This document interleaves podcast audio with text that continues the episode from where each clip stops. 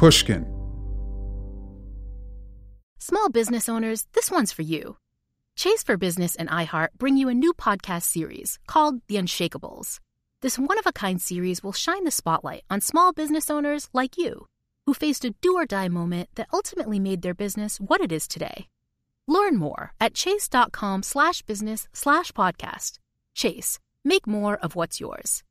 Chase mobile app is available for select mobile devices. Message and data rates may apply. JP Morgan Chase Bank, NA member FDIC. Copyright 2024, JP Morgan Chase & Co. Infiniti presents a new chapter in luxury the premiere of the all new 2025 Infiniti QX80, live March 20th from the edge at Hudson Yards in New York City, featuring a performance by Jon Batiste. The all new 2025 Infiniti QX80 is an SUV designed to help every passenger feel just right. Be the first to see it March 20th at 7 p.m. Eastern, only on iHeartRadio's YouTube channel. Save the date at new-QX80.com. Don't miss it. 2025 QX80 coming this summer. Had enough of those supplements that leave you feeling nothing? Cymbiotika is your solution to great tasting, all natural supplements that actually work. Crafted with premium plant based ingredients, their products have no seed oils, fillers, or toxins. Try them out and actually feel the difference today. Visit Cymbiotika.com and use code IHEART for 15% off plus free shipping on your subscription order. Again, that's 15% off plus free shipping on your subscription order. Go to Cymbiotika.com. C Y M B I O T-I-K-A dot com.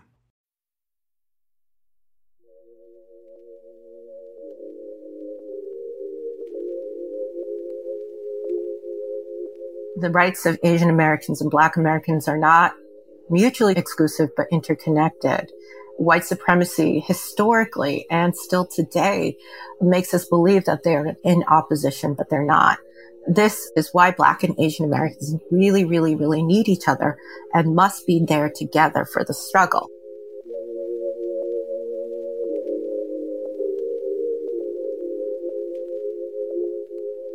The image is fixed in my mind.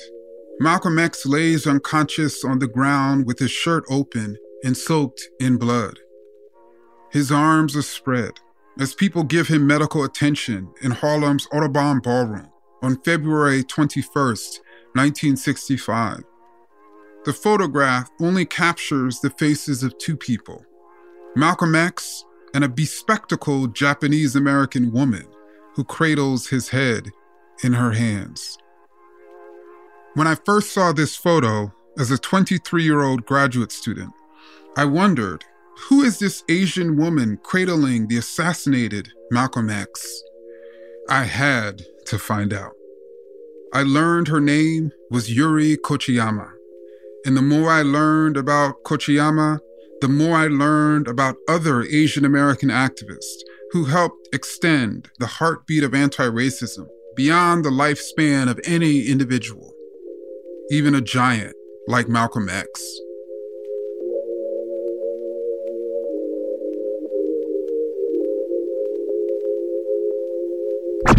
I'm Ibram X. Kendi, and this is Be Anti Racist. Yuri Kochiyama grew up in San Pedro, California. She endured anti Asian racism as a Nisei, a child of Japanese immigrants. During World War II, Kochiyama and her family were among the 112,000 Japanese Americans incarcerated in internment camps run by the federal government on the West Coast the newspaper headlines were get the Japs out. And not just the newspaper headlines, but there were signs all over get the Japs out, get the Japs out. She was painfully aware of how it felt to be seen as a stranger and a threat in your own home. I tell you, the Japanese Americans and even the Issei's first generation who could not become Americans they were so American, and yet the hysteria, the suspicion of Japanese people was very, very strong. In 1960, Kochiyama moved to Harlem, where she worked with Black, Asian, and Latinx organizers to advance civil and human rights. After being arrested at a protest in 1963, Kochiyama met Malcolm X. They shared a birthday May 19th, and developed a friendship that would last the rest of his life. One night in 1964, Malcolm X spoke to a group of survivors of the Hiroshima atomic bomb in Kochiyama's apartment. You were bombed, he said, and have physical scars. We too have been bombed, and you saw some of the scars in our neighborhood. We are constantly hit by the bombs of racism, which are just as devastating. Half a century later, the bombs of anti Black and anti Asian racism continue to detonate. While Black Americans died at disproportionate rates from COVID 19 and at the hands of police, hate crimes against Asian Americans jumped 150% in 2020. Racist references to COVID 19 as the China virus or Kung flu inflamed anti Asian violence, including the tragic murder of six Asian women who worked at massage parlors in the Atlanta metro region. And yet, Asian Americans are considered by racist Americans to be the model minority. By this purview, Asian Americans are assimilated, wealthy, high achieving, and law abiding citizens, not like the problem minority, Black people. But this framing veils many Asian Americans and obscures American history. It veils the racist and classist immigration laws that prioritized highly educated people from East and South Asian countries. It veils all the poor and working class Asian Americans and the fact that Asian Americans experience the highest amount of income inequality of any racial group in the United States. It veils the anti Asian attacks before the pandemic. It veils all the connections between the Black and Asian experiences inside and outside of the United States, connections that bonded Yuri Kochiyama and Malcolm X. Yuri Kochiyama and her husband Bill helped to secure the U.S. government's formal apology and reparations to Japanese American survivors of the internment camps through the Civil Liberties Act of 1988. Reparations for Japanese Americans inspired activists to continue the reparations fight for Black Americans. Yuri Kochiyama passed away in 2014, but her life gave me a window into Asian anti racist activists and their long standing bond with activists of other races. Asian and Black activists leading the Yellow Power and Black Power movements exchanged ideas and stories about their own communities' experiences of racism. Richard Aoki, a Japanese American who endured incarceration in an internment camp, was a founding member of the Black Panther Party. Kochiyama and Malcolm X understood we are all being bombed by the structures of racism. This isn't a fight just for Asian Americans or Black Americans or any other group of Americans. This is a fight for us all. This is a fight for humanity. Welcome to Be Anti Racist, an action podcast where we discuss how to diagnose, dismantle, and abolish racism, how to save humanity from the divisiveness of racist ideas and the destructiveness of racist power and policy. How to free humanity through the unity of anti racist ideas and the constructiveness of anti racist power and policy. On Be Anti Racist, we discuss how to make the impossible possible and how to bring into being what modern humans have never known a just and equitable world. You ready? Let's roll.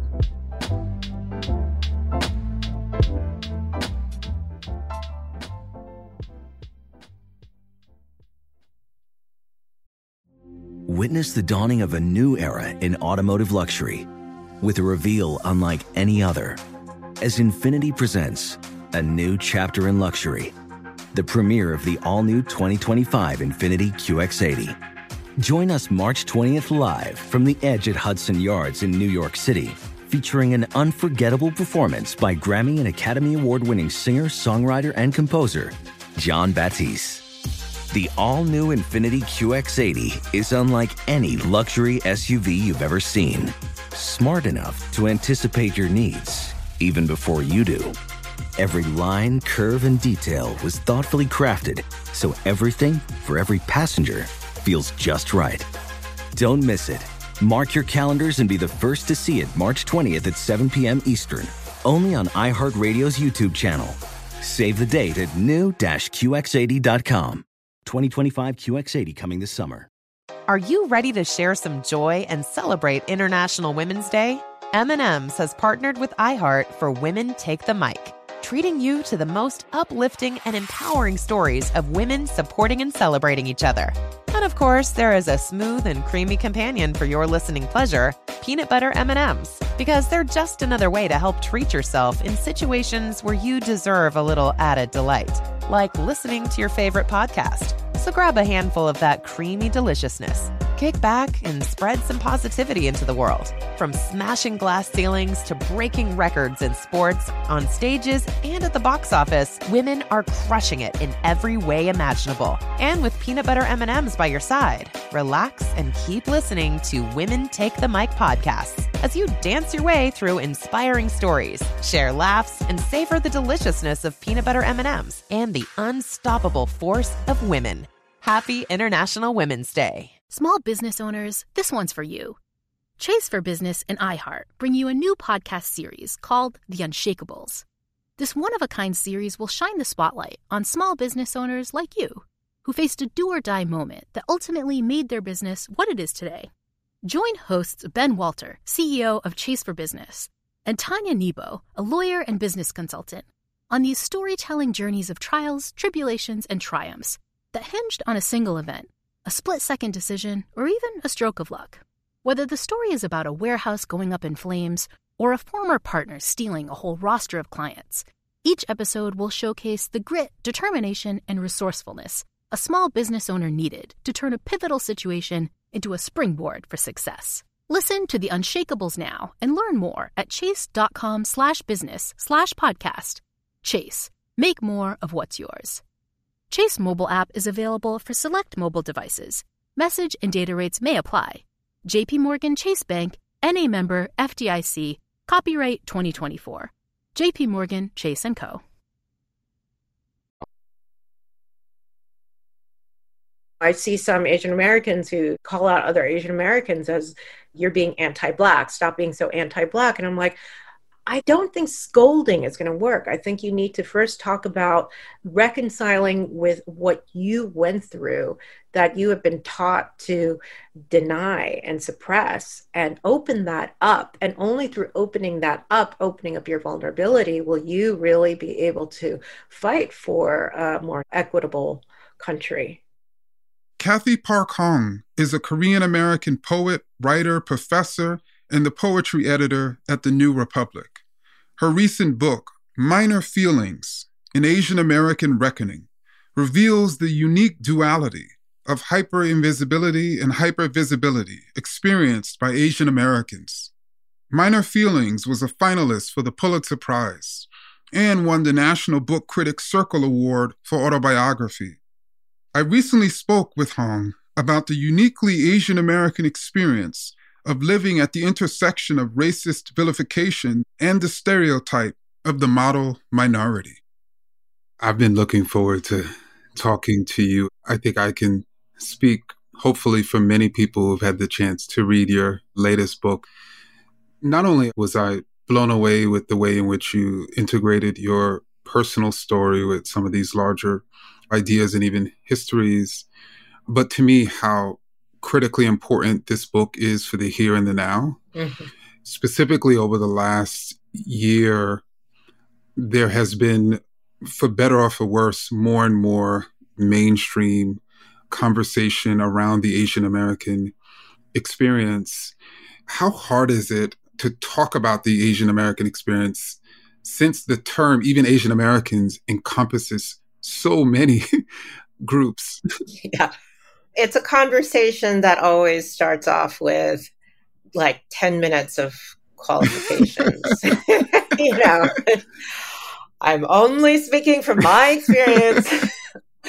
I'm just a tiny sliver of a demographic. Asia is a continent after all, you know, almost as a way of safeguarding inevitable rebuttals where rightly Asian Americans are like, well, you're not representing my experience. You know, how could you not be representing my experience? And I think part of that defensiveness, this is how I feel too, is because there's been such a dearth of public exposure of all the many different kinds of Asian American experiences so that when there's one filmmaker or one fiction writer or novelist that breaks out, there's both celebration and excitement, but there's also defensiveness because inevitably, as it happens to most minorities, American mainstream culture is likely to be like, oh, this is the singular Asian American experience. Exactly. So I've been very gratified and really honored and humbled is really the most apt term for how people have responded to my book. But when people say, as they have, as a couple interviewers said in the past, that the book is representative or it's like I'm a spokesperson or something, you know, I want to run the other direction. but I do think that one bright side to this very, very, very dark year is that I have noticed among Asian Americans, they're much more emboldened, mm. daring, much more radicalized. And I just think there'll be a lot more conversation about Asian Americans, all the different ways they fit into the racial history of this country and the racialized present, and also the kinds of stories and artworks that they're going to produce. Mm. Not that it hasn't been happening, but I hope there's even more. Yeah, certainly. And I can relate in the sense of, you know, Black Americans in this country have often been radicalized or a certain sense of solidarity has emerged mm-hmm. through years of terror. Yeah. And obviously, mm-hmm. the Asian American community has been subjected to all forms of terror and mm-hmm. violence. And so you're saying you're seeing somewhat of the same phenomenon. Yeah. I mean, in writing Minor Feelings, I was definitely inspired by the Black radical tradition. Mm-hmm. So many of the thinkers, Baldwin, Moten, Morrison, was just a long, long tradition. What I'm also inspired by is how African Americans have used those years of white supremacist or racial capitalist terror and really turned their race into an oppositional identity.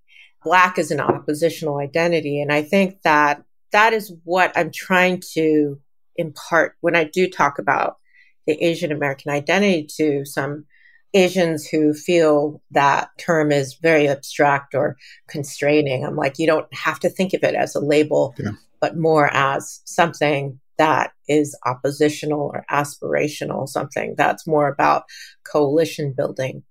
One of the reasons I really wanted to talk to you, Cathy, mm-hmm. is because for the better part of roughly six to nine months, there was some conversation about anti Asian violence, specifically as a result of the pandemic and the slurs that emerged around it. Mm-hmm. In recent months, specifically with the attack on critical race theory, mm-hmm. Asian Americans have been spoke about in a different type of way, uh-huh. primarily coming from conservatives, some Asian Americans, but mainly white conservatives who are saying that critical race theory is anti Asian. Asian Americans, yet again, being used as a wedge. this is why I find media so frustrating because I know that the majority of Asian Americans are still fighting for racial justice in solidarity with Black Americans, Indigenous Americans, and Latinx Americans. Quite frankly, I have not been following the critical race theory debate as closely as I could because I find the controversy so manufactured by conservatives and so stupid and maddening and absurd. It's really surreal. It's like arguing with QAnon conspiracy theorists. Let me just say that what white people are enraged about is that many of us are finally trying to understand and read about an American history and culture that hasn't been censored, whitewashed, and sanitized by the victors of history. A history where whites and men have to be held accountable for past injuries, injustices, and they cannot stand that. To say critical race theory is anti-Asian is to not understand that this history includes Asians. When I was growing up, the history that I learned, a lot of it was not true. The stories about indigenous people who were happy to be civilized by Spanish missionaries. It was also a history that had nothing to do with me or how I got here. For instance, I did read a little bit about the Korean War, but it was about the heroic fight for democracy won by Americans and for which Koreans were eternally grateful. The self-congratulatory perspective of the white powers that be, which had nothing from a Korean perspective. It wasn't until much later that I learned that 4 million Koreans were killed during the war. Critical race theory, I don't even like to call it that. I want to call it American history and literature, the uncensored and unabridged version, means that Americans will also understand more Asian Americans. And when I was reading that Asian Americans are emerging as a strong voice against critical race theory, that's also bullshit. It's wrong. There's so many activists and Asian Americans who don't prescribe to these conservative talking points. It's similar to saying that Asians are against affirmative action when in fact 70% of Asians support affirmative action. Whoever is making these claims is not listening to what Asian Americans have been saying throughout this whole year. They haven't been listening to the outpouring of anger and grief and this kind of mantra that no one is listening to us. We're invisible we are a racial minority who have been oppressed or victimized for this many reasons. The Asians who say that critical race theory is anti-Asian are the Asians who need critical race theory the most because they don't understand that they're being used and instrumentalized by tone deaf white conservatives to delegitimize black struggle and how this model minority myth has been used as a cudgel against civil rights movement and the black struggle for equality. By denying that we learn about race, which means learning about the real truths about Asian American histories, these Asians are basically denying their children to learn about themselves. Asian Americans were part of the formation of critical race theory from the beginning Mari Matsuda wrote a great response to this. She was one of the activists who was part of the Third World Liberation Front from the Bay Area in 1968 that demanded ethnic studies. Mari Matsuda had to come out and be like, uh, what are you talking about? Asians were always part of the struggle for schools to not whitewash Asian Americans. You talk in your book about the way in which Asian Americans are used to keep Black people down. Uh-huh. So I've seen this shift in which the predominant conversation was that Asian Americans were suffering violence. And then, seemingly almost overnight, that was lost to, oh, let's now continue to project Asian Americans as the model minority. Suddenly, Asian Americans demonstrate racism doesn't exist. It's almost like Asian Americans were abstracted as this rhetorical cudgel that they bring out of their closet whenever they feel that Black Americans are being too quote unquote uppity or overly outraged. And then they say, okay, well, look at these Asian Americans, which is like we don't actually exist. It's complete abstraction and it's a real pity that that's the case. These conservatives their idea of Asian is so offensively narrow. They're not only perpetuating the nefarious model minority myth, they're also ignoring the fact that Asian Americans have the biggest wealth gap. This whole brouhaha about how Asians are successful and they don't fit the racial prototype. The reason for that is because after 1965, there was a quota where the Asians who were allowed in were professional engineers and doctors. So of course their children will be successful. It doesn't have to do with meritocracy. Compare that to say Cambodians and Bhutanese who came here as refugees and many of them are still struggling and they need affirmative action and other government funded programs. We all do.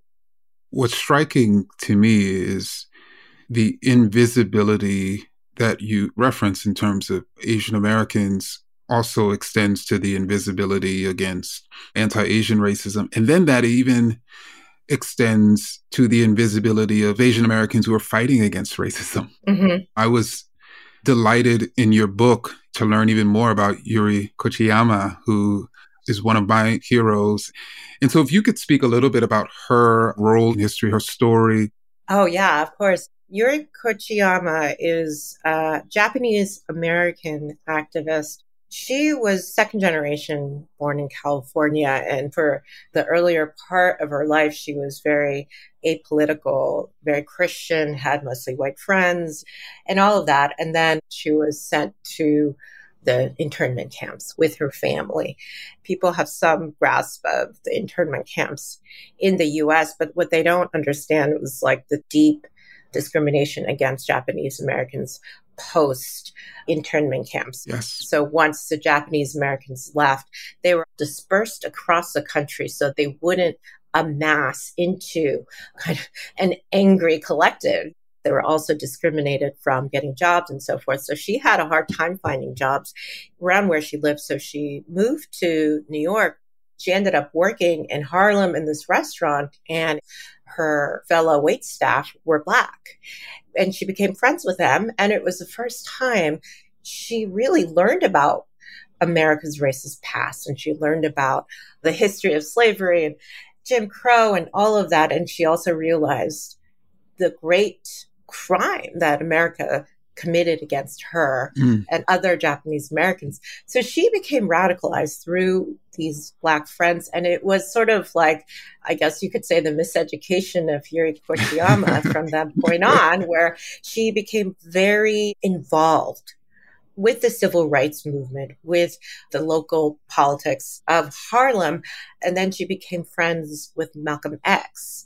And from that point on, she was just an integral part of that black struggle. I mean, she was just always there fighting. And there's a photo of her actually, which is how I came across her when Malcolm X was murdered. There's her holding his head up and that was the first time I saw her. I was like, who's that Asian woman in that picture? And then she went on. I mean, she was just very generous. She fought for Puerto Rican independence. She was also among many of the Japanese Americans who fought for and received some reparations for the Japanese internment mm. and so forth. I actually learned about it the same way you did. I came across that picture. And yeah, I asked the question like, "Who's this Asian woman?" and then I learned her name, uh-huh. and then I learned about her life, and then that then caused me to want to research even more, mm-hmm. and then it allowed me to connect anti-Asian racism to anti-black racism. Mm-hmm. W. Du Bois, during his life, thought Black and Asian solidarity were critical. And throughout your book, you spoke to that mm-hmm. the critical importance of solidarity between Black and Asian peoples. There are so many instances throughout history. Black Americans have been there from the beginning, backing Asian Americans. Going back to what Frederick Douglass said, he was against the immigration ban against Chinese Americans. He said, when there is a supposed conflict between human and national rights, it is safe to go to the side of humanity. I could go on about like the examples of interracial solidarity, the black support for Filipino freedom fighters during the Philippine American War, or how the term Asian American wouldn't exist without the support of the Black Power movement. In 1965, Filipinos and Central American farm workers locked arms and went on the Delano grape strike. Yeah. I think some Asian Americans are aware of it. It's interesting that my book is now being translated it's coming out in Korea. Oh, wow. And I had to write a prologue for it. And I think a lot of Koreans have not a lot of understanding of race in America. And I just had to emphasize in the prologue how, if we're going to be talking about indebtedness or gratitude, as well as solidarity and coalition building, I was saying that much of the rights that Asian Americans gained in the US wouldn't have come about without the support of Black Americans and their own ongoing struggle for justice. Another example I would point out my parents came after 1965, which is the Hart Celler Act, where they finally opened up the immigration ban against Asia and Africa and Latin American countries. And part of the reason why they opened up the country was because of the civil rights movement, because of the footage of Black struggle and the violent exposure of Jim Crow mm. spreading around the world. Cold War politics was being combined with civil rights and so forth. And America was afraid. They were trying to stamp out communism. Yeah. And what was happening in America was making America look bad. And I tell my parents, and I think maybe a lot of older generation Asian immigrants don't know that they wouldn't be here if it weren't for Black struggle. And also later on during the late 60s, during the Vietnam War and the Black Power movement, there was a coalition of Asian Americans who also demanded equity and to be recognized as people. Yeah. There was a real allianceship during that time.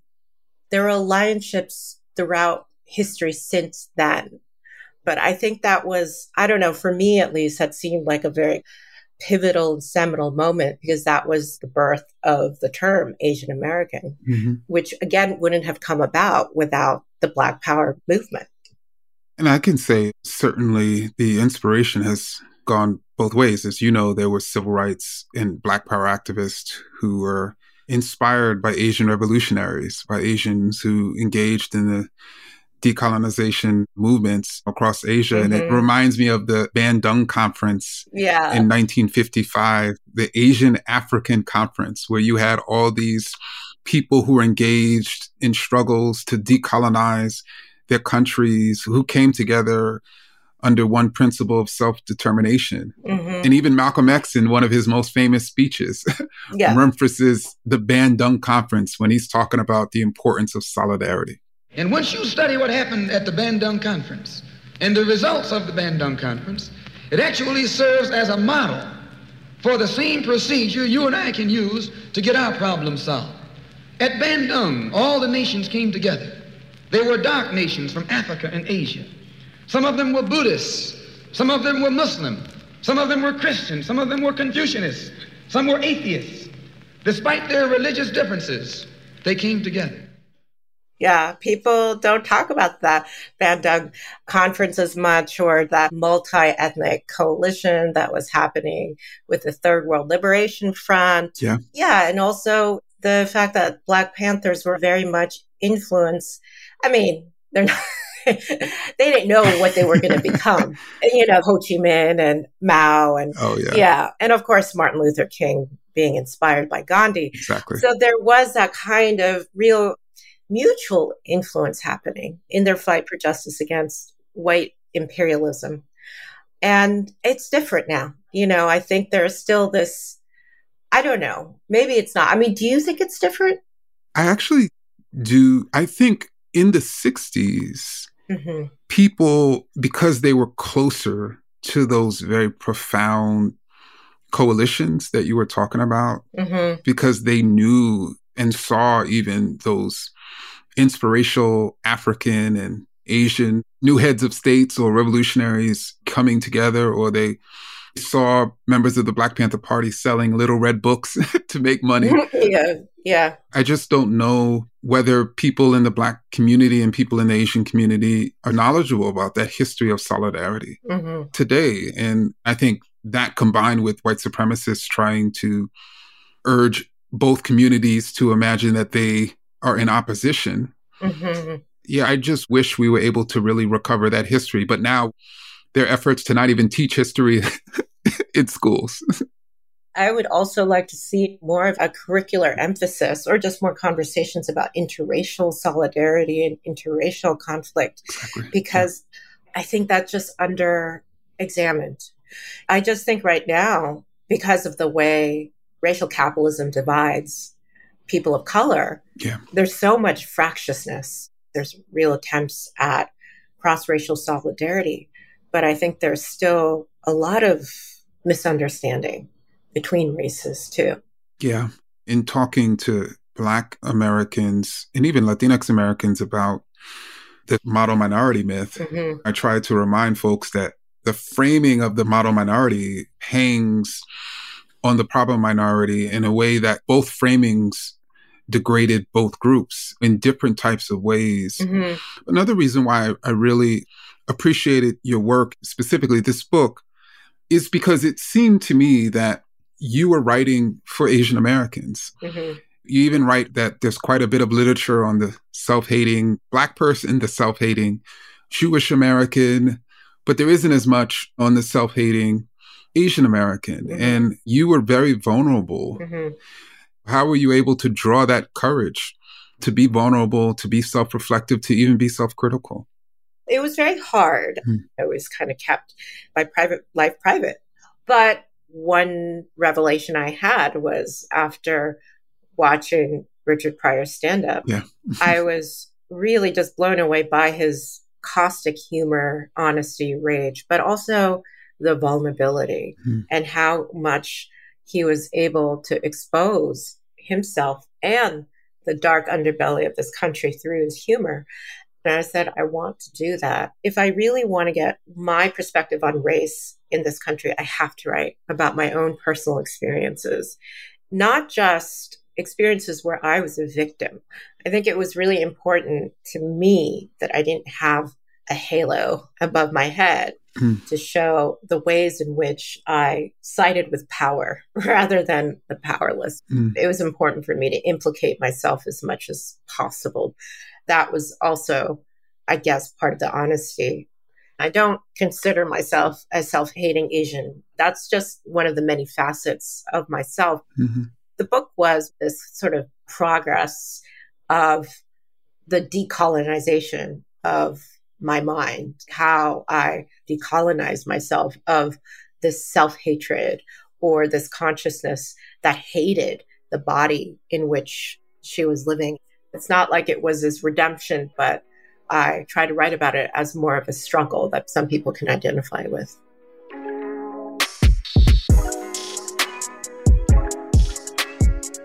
I'm Cathy Park Hong, and you're listening to Be Anti Racist with Ibram X. Kendi. You write that the indignity of being Asian in this country has been underreported. Mm-hmm.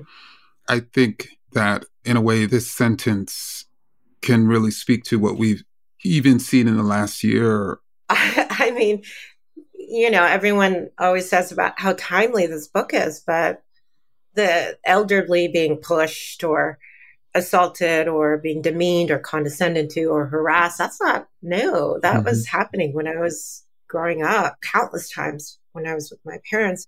I don't think it's just Asians. I'm sure Black people, Latinx, a lot of immigrants can identify with this. To see someone who you are conditioned to respect inside the house and then you leave the house and you just see them being treated like dirt, mm. treated like children. It, it was so habitual that I was always on guard when I walked around with my parents. I felt both this hurt pride and shame. I felt like I had to protect my parents rather than the other way around. That was more of the personal experience, but this indignity has been documented since Asians first landed in this country. They were always considered pestilence, vermin, inhuman, alien.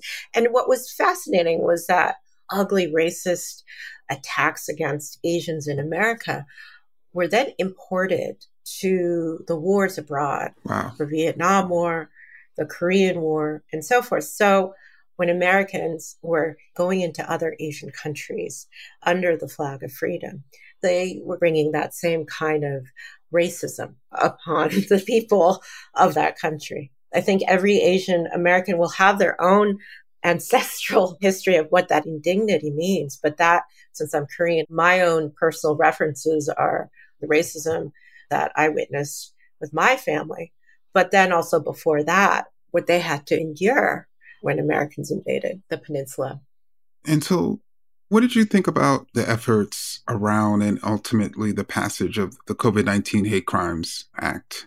I don't know. I think that it didn't do enough. mm, I don't think it did enough either. uh, yeah. A lot of uh, Asian American organizations over 85, I believe, opposed the bill before it was even passed because it doesn't do enough. They believe that it's PR, that the federal government is doing something, but they're actually not. You know, I think it's not enough to just have more stats. And what is very troubling is how these incidents of anti-Asian violence is being used as part of an excuse by the government to beef up law enforcement, which is the wrong approach. As an example, let's go back to the Atlanta massacre press conference. A police officer talked about the murderer having a bad day, right? He was pretty much fed up and kind of at the end of his rope. And yesterday was a really bad day for him. And this is what he did later on, actually, a journalist found out that this police officer was anti-Chinese. So we cannot rely on the law enforcement. The aim should be on restorative justice. I think we need more community-based solutions. The rights of Asian Americans and Black Americans are not mutually exclusive, but interconnected. White supremacy historically and still today makes us believe that they're in opposition, but they're not. A friend put it to me this way, which I thought was very astute. Yes, Asians get hate crimed by individuals, but Black Americans get hate crimed by the police and judicial system. And most Asian writers and activists I know support police and prison abolition. But this, of course, is a very long uphill battle, which is why Black and Asian Americans really, really, really need each other and must be there together for the struggle. There's a chance that if Trump doesn't run for president, that the Republican ticket could be a black man and an Asian woman in 2024. Mm-hmm. And it seems there's just more and more people of color who are being funded at some of the highest levels to carry out white supremacy. Mm-hmm. You speak a lot about internalized racist ideas within the Asian American community. I speak about that within the Black community. So I'm just curious about your thoughts about the politics of this as we move forward. Yes, of course. I mean, the reason why I started out with the self hating Asian in minor feelings was I was also writing to many Asian Americans who had this kind of internal racism that was so corrosive mm. that their idea of belonging in this country means following this neoliberal white supremacist agenda. Not only follow it, but champion it, cheerlead it, and so forth. And, you know, that was the only way to kind of survive in this country. Mm. Lorraine O'Grady, she's this amazing artist who said, in the future, white supremacy won't need white people. Mm. Uh, in America, minorities are going to be the majority in 2060. It doesn't matter, I think, if this kind of capitalist white supremacist agenda gets reproduced among BIPOC. Mm. This is something that I am constantly vigilant of and that I feel this sort of responsibility to really uh, keep this conversation going among Asian Americans. For people who are interested in potentially being a part of the struggle against racism in general, but even more specifically, anti Asian racism. What would you suggest for them to get started, for them to be a part of this? Read your book. no, read Minor Feelings first. I would say, first of all, Stop AAPI Hate has all these different resources. They have a list of initiatives on how to help. as an organizer or just as a sensitive person who wants to help in some way. Mm-hmm. Movement Hub is a great place to find a list of Asian American organizations. Asian American Advancing Justice is also great. If we're talking about interracial solidarity between Black and Asian Americans, that group and what they did to register and get out the vote in 2020 is a terrific example. I also think it's really important to support Asian owned businesses like Black and Latinx owned businesses, Asian small businesses were really hard hit by COVID with the risk of dealing with harassment. I know this personally because my whole extended family who live in California are in dry cleaning and they have really struggled throughout 2020 and 2021. Encourage local schools and libraries and communities to have diverse curriculum that includes Asian American history as well as book clubs and discussion groups and so forth. And also, I think it's important to constantly engage and have conversations with family members who might not be as understanding as you are. Yeah. During the summer of George Floyd, all these younger Asian Americans wrote letters to their parents and their grandparents and so forth, talking to them, trying to educate them about what was happening with Black Lives Matter and police brutality. And I was moved by that. And then I would say just read as much as you can. Read The Color of Success by Ellen Wu and Making of Asian America by Erika Lee. Another great book is Bengali Harlem by Vivek Bald, as well as poetry by Chen Chen and Tarfia Faizullah and Monica Sok. Asian American Writers Workshop is a terrific resource to get yourself acquainted with their vast library of books. So that's my list of resources there. well, Cathy Park Hong, I'm so glad we were able to spend some time together. Mm-hmm. Your book, Minor Feelings in Asian American Reckoning, was just extremely powerful. I'm glad Pulitzer named it a finalist. Thank you. I'm happy we were really able to talk about this interracial solidarity mm-hmm. that's possible. That is certainly in the history of this country, in the history of the world, and the critical importance of building those multiracial coalitions to ensure that we build a multiracial democracy mm-hmm. in which everyone will be visible, in which everyone will be respected, in which every community from older Asian Americans to younger Black women will be protected. Mm-hmm. And I'm excited to figure out a way to build that with you. Oh, me too. We'll do it together. Definitely. All right. Thank you. Take it easy.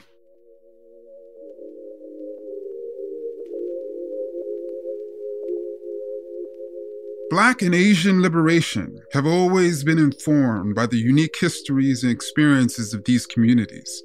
However, the racist realities confronted by Asian and Black people living in the United States have always been connected.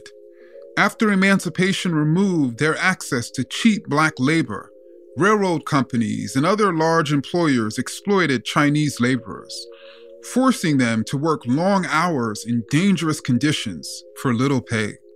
Just as white workers in the South feared economic competition from free black people, many white workers out west thought Asian laborers would lower wages and take their jobs. In response, Congress did not make it easier for all races to band together against capital. Congress passed restrictive immigration laws in the late 19th and early 20th centuries that originally were intended to exclude Asian immigrants but were broadened to exclude Black people, Latinx people, and Middle Eastern people, as well as European Jews, Irish Catholics, Southern and Eastern Europeans, people with disabilities, and LGBTQ plus people. Then and now, racist policies hurt not just their intended targets, but everyone. Racism requires the fight of everyone. For Yuri Kochiyama and Malcolm X, this solidarity began with a handshake. When Kochiyama met Malcolm in 1963 and asked to shake his hand, Malcolm asked why.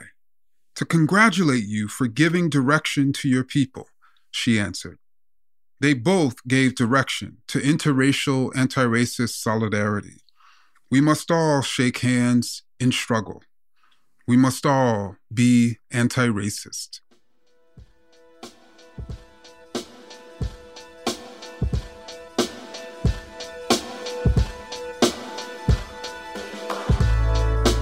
Thank you for rolling with me this season on Be Anti Racist. I learned so much about how to be anti racist, about what racist policies we should be fighting against, about what anti racist policies we should be fighting for, from some of the most brilliant and thoughtful people around. Shout out to Rebecca Cokley, Heather McGhee, Ari Berman, Don Lemon, Jemele Hill, Robin D.G. Kelley, Julian Castro, Mariame Kaba, David Troyer, and Cathy Park Hong. Shout out to all the folks who joined us on the Juneteenth mixtape, including Annette Gordon Reed, Adam Serwer, Tiya Miles, and Maurice Carlos Ruffin. Shout out to my great colleagues Adeline, Tammy, and Heather, and all the good folks at Pushkin, especially Sasha, Alexandra, and Brittany. Thank you for all your help producing this season. But the biggest shouts are for you. Thank you for rolling with us towards figuring out how to build a just and equitable world. I encourage you to check out the listener guides for each episode. These guides contain lists of further readings, resources, and anti racist organizations to support. They are posted on the Pushkin website at pushkin.fm under each episode of the show. You can always keep up with me and my work on Twitter at Dr. Ibram and on Instagram at IbramXK and through the Center for Anti Racist Research at Boston University. Until next time, I'm Ibram X. Kendi, reminding you that the racial problem is not the people who are pointing out racism. The racial problem is not what's wrong with people on the lower and dying end of racial disparities. The racial problem is racist power and policy, and the racist ideas upholding power and policy. The structures of racism are the problem. We can no longer be not racist if we hope to free humanity from racism. We must be anti racist.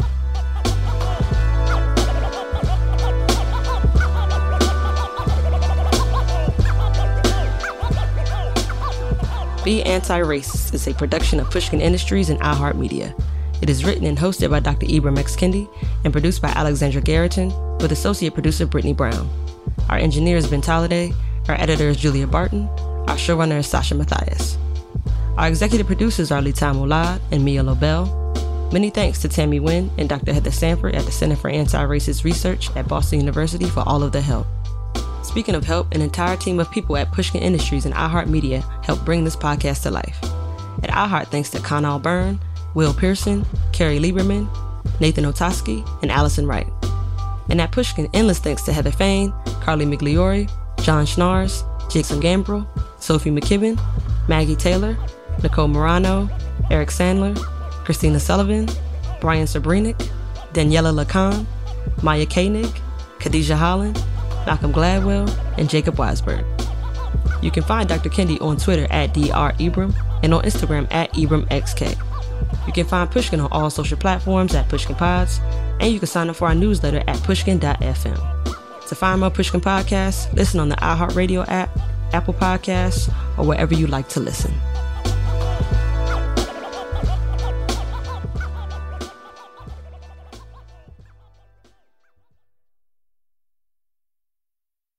Infiniti presents a new chapter in luxury, the premiere of the all new 2025 Infiniti QX80, live March 20th from the edge at Hudson Yards in New York City, featuring a performance by Jon Batiste. The all new 2025 Infiniti QX80 is an SUV designed to help every passenger feel just right.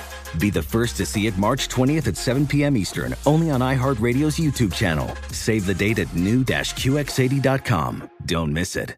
2025 QX80 coming this summer. Does money stress you out? Let Facet flip your financial chaos into clarity. Finding Facet immediately put us at ease. Facet's innovative approach to financial planning ensures your money works as hard as you do, enabling members to experience the joys of having your finances in order. And that makes us Facet for life now, I guess. Visit Facet.com, F A C E T.com to learn more. This ad is sponsored by Facet. Facet Wealth is an SEC registered investment advisor. This is not an offer to buy or sell securities, nor is it investment, legal, or tax advice. These testimonials are from current Facet members who are not compensated. All opinions are their own and not a guarantee of a similar outcome. Land.com can help you find that little patch of ground to call your own and do all the hunting, fishing, and hanging out with the family you want. Just know that getting your own piece of land is something that can generate memories for generations, but also has the ability to generate income in both the near and long term. Like if you just want to start a rental business slash family compound. Go to land.com and check out the hundreds of thousands of rural listings from all across America. Enough dreaming about it. Land.com is a place to find and invest in your open space.